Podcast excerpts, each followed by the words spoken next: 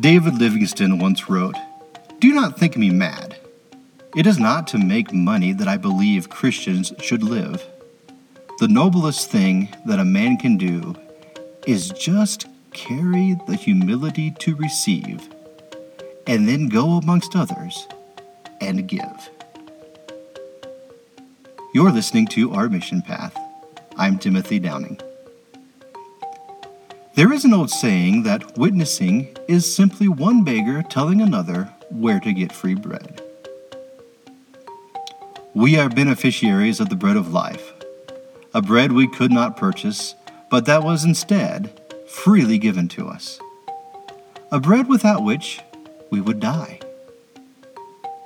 We have been given so much. Should we not give freely what we have been given? The Apostle Paul describes us as jars of clay. We are jars, but jars not meant to store treasure indefinitely.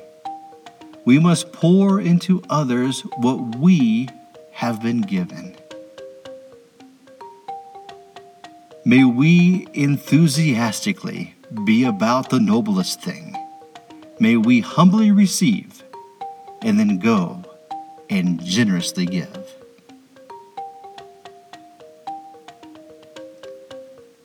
Today's podcast was read and written by me, Timothy Downing. It was produced by Esperanza Downing. We serve Christ in Ecuador. If you would like to know more about our ministry, we invite you to go to ourmissionpath.com. That's O U R M I S S I O N P A T H.com. When you're there, make sure you follow us so that you can be updated on our ministry.